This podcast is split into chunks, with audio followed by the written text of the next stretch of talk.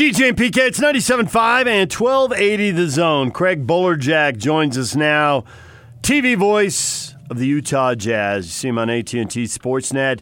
And he joins us on the Sprint special guest line. Lease any handset and get an iPad for $99.99. Visit the local Sprint store near you. Bowler, good morning. Hey, DJ, PK, how are you? Bowler, we're doing well, but we want to ask a favor of you right off the start. Yes, favors. Go ahead. Don't discuss any exhibition games.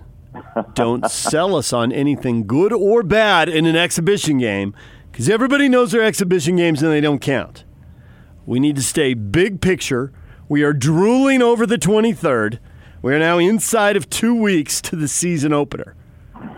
Can you do this for us, Bowler? I'll do my very best. Okay. I'll do my very best. And, you know, of course, uh, social media needs just uh, to relax, and I totally, uh, I get it. Yes, yes. Well, let's Okay. take an all. Let's all just take a deep breath. The How's that? Screw that, man. Rick Donovich, make a shot. Mike Conley, make a shot. Holy freak. Stop it. Frickin' frack right there, baby. What better time to miss shots than when they don't count? That's it's a good point. That's a good point. And also, it'd be nice to have a Gobert uh, right in the post when uh, I think we they, will. they decide to play uh, Giannis last night and Joe Ingles, uh, who's set and rest, rest as well. So uh, yeah, yeah. There's. Uh, I, I figured when I saw the combo uh, last night and saw that basically Milwaukee was going with their uh, their their five. Uh, and you know Rudy's resting. I figured this could be an interesting, difficult evening. So Yeah, who yes. cares? Okay, Bowler. there's- Bowler, we yeah. wanted big picture. That's two last nights. We're letting it go. We're letting Okay, it go. let's let it go. I Take don't care yeah. if the Jazz score 133 or give up 133. I'm not riding the preseason roller coaster. I know Good, I'll ride the regular season roller coaster. PK will criticize me for it. He will castigate it. He will try to train me to be patient and wait for the postseason, and I will fail because I'm me and that's how I'm wired. But I am Right. going to be good in the preseason and not ride the roller coaster. So Well, here's my question for you because you have followed the Jazz uh, as a TV broadcaster, as a local broadcaster. Uh, many people don't know this, but you were actually a Jazz analyst for a couple of years back in the 80s when uh, your station had the rights. So there's this long thing, and these cycles repeat itself even as the game changes. Three point shots bigger, shooting's more important. But if you look at the uh, Deron Williams, Carlos Boozer, Memo Okur, Andre Kirilenko team. It was undersized, but it was highly skilled. Because it was skilled, they had several 50 win seasons. They won four playoff series over four years. They went to a conference final one year. They went out in the first round one year. Had a couple second rounders. Now, the Jazz built a long, athletic team these last three years, not as skilled, not as good shooting, and found that they could get to about 50 wins at about the second round. Now they've gone smaller and more skilled is this going to be that different, or are we going to find in the long run that for all the skill and all the shooting, the lack of size, the small backcourt, they're not as big and athletic. They're going to miss Jae Crowder's size and athleticism and toughness, right? And they're going to end up in a similar spot. Do you think we're back to 2009 ish, roughly? Oh man, that's a lot to digest, but it's it's a good breakdown of uh, of, of the jazz and the jazz history, and and constantly trying to stay true to the times. Right? I think the the times of the league kind of dictate at times uh, what the Jazz are doing, and now it's about the three and it's play at the rim. And so they bring in shooters, and they do give up size. It's, that, that's a great point. The- Ed Davis is slight of build, but still has the height and a tremendous rebounder, but doesn't have maybe just the physical toughness uh, of the Jae Crowders, uh, of the of the Derrick Favors. So you bring up a great point. Uh, Rudy, they depend a lot on, uh, as as we know, and we saw that again. Sorry, but last night. But you know, he's the dunk guy. He, he's he's the rim player, and the Jazz didn't have much rim play uh, at all last night.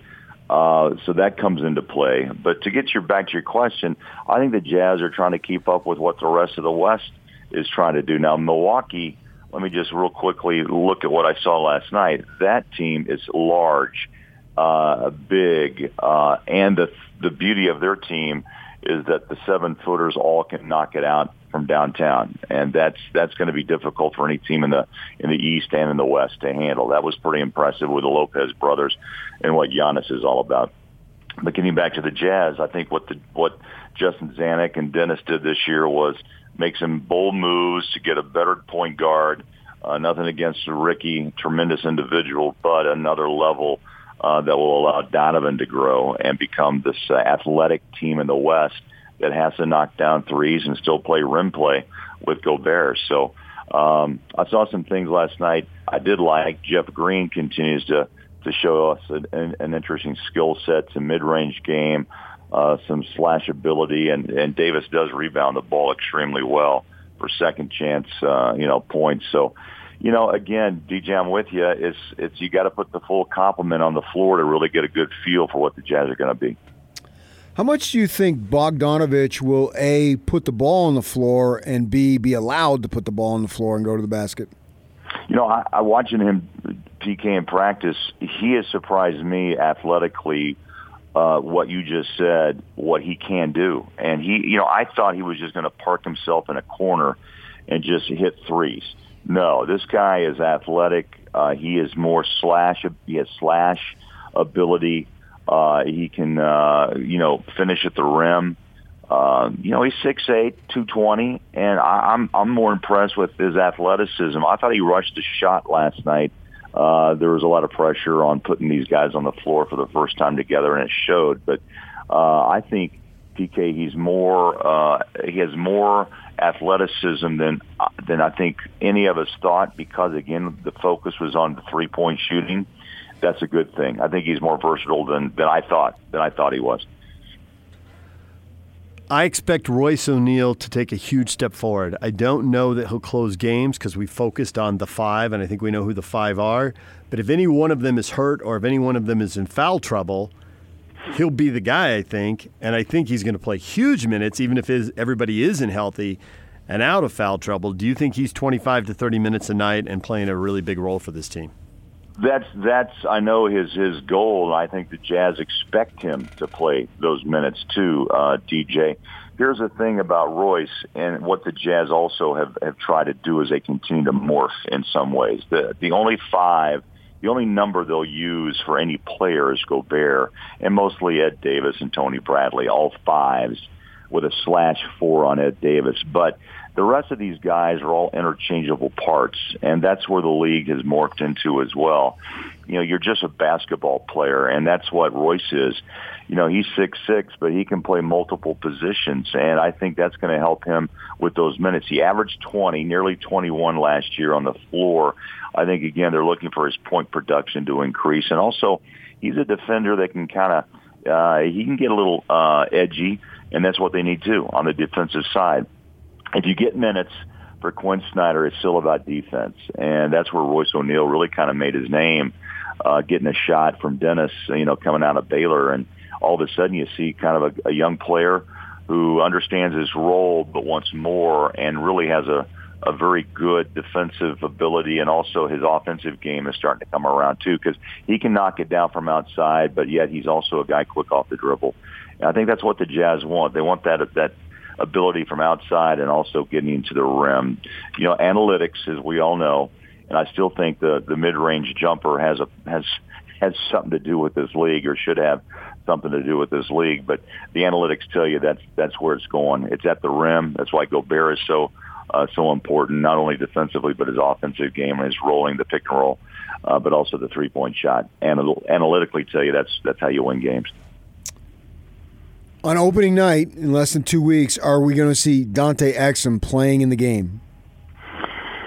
PK, I, I keep wondering the same thing. Uh, I've seen him on the floor and uh, then off the floor. Uh, saw him yesterday at practice here and just did not participate, uh, undergoing still treatment on the right knee rehab. Don't know, PK. It's it's very uh, you know as a player continues to to work his way back on the floor. The Jazz don't really have to to make any comments about him. Maybe a weekly or bi-monthly, you know, medical update. Uh, but what I've seen so far, I don't think we'll see him opening night. Um, it's a process, one that they tend to probably you know, I thought about this the other day. With the investment of players, I think you're going to see now even more uh, wait and see approaches with medical staffs, especially after the the Durant injury last year in the in the finals. But even with Dante, who has shown the uh, propensity for uh, for injury, PK, I, I think there's just there's it's a hold your breath, wait and see, and make sure that everything is okay. Sooner or later, you have to let him out of the cage, right, and just go play. Uh, some players have the ability to shake injury off quicker, heal quicker. Some players don't. Some are more, you know, injury prone. Is this just a series of bad luck?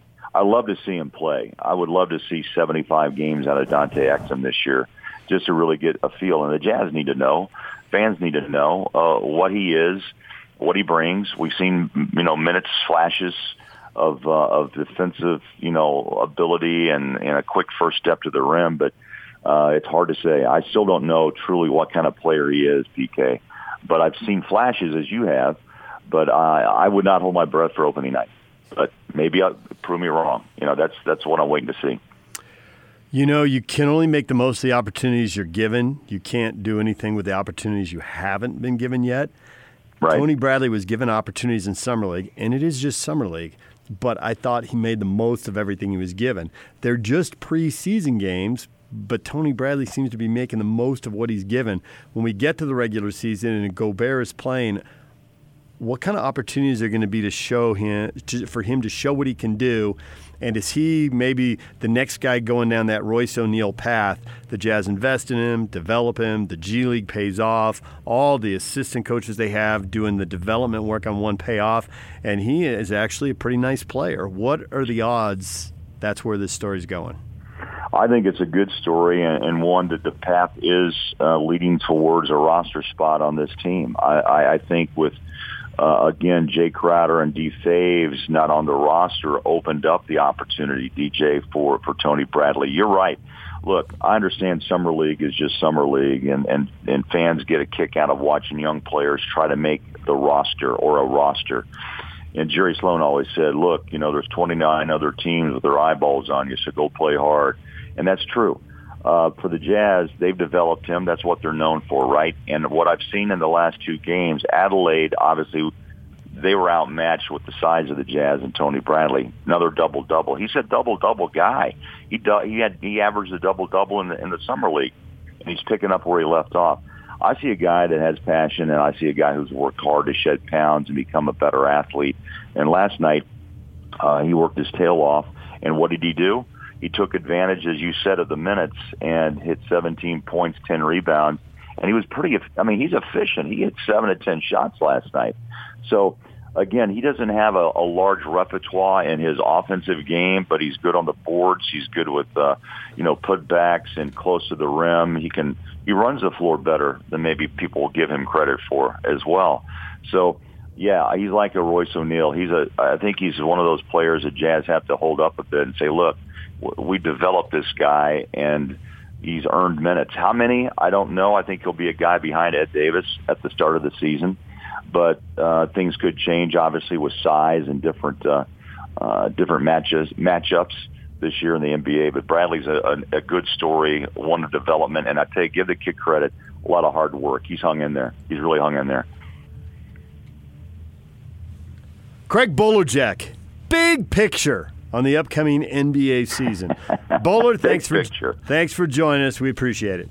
Hey, we'll do it again tomorrow night, right? And uh, I'm guessing Gobert probably should get a rep or two. That's my guess. So we'll see. And the return of favors uh, with a new team. Uh, anxious to see how they the Jazz respond and turn this thing around. Bowler, thanks a lot. We appreciate it. All right, guys. See you soon.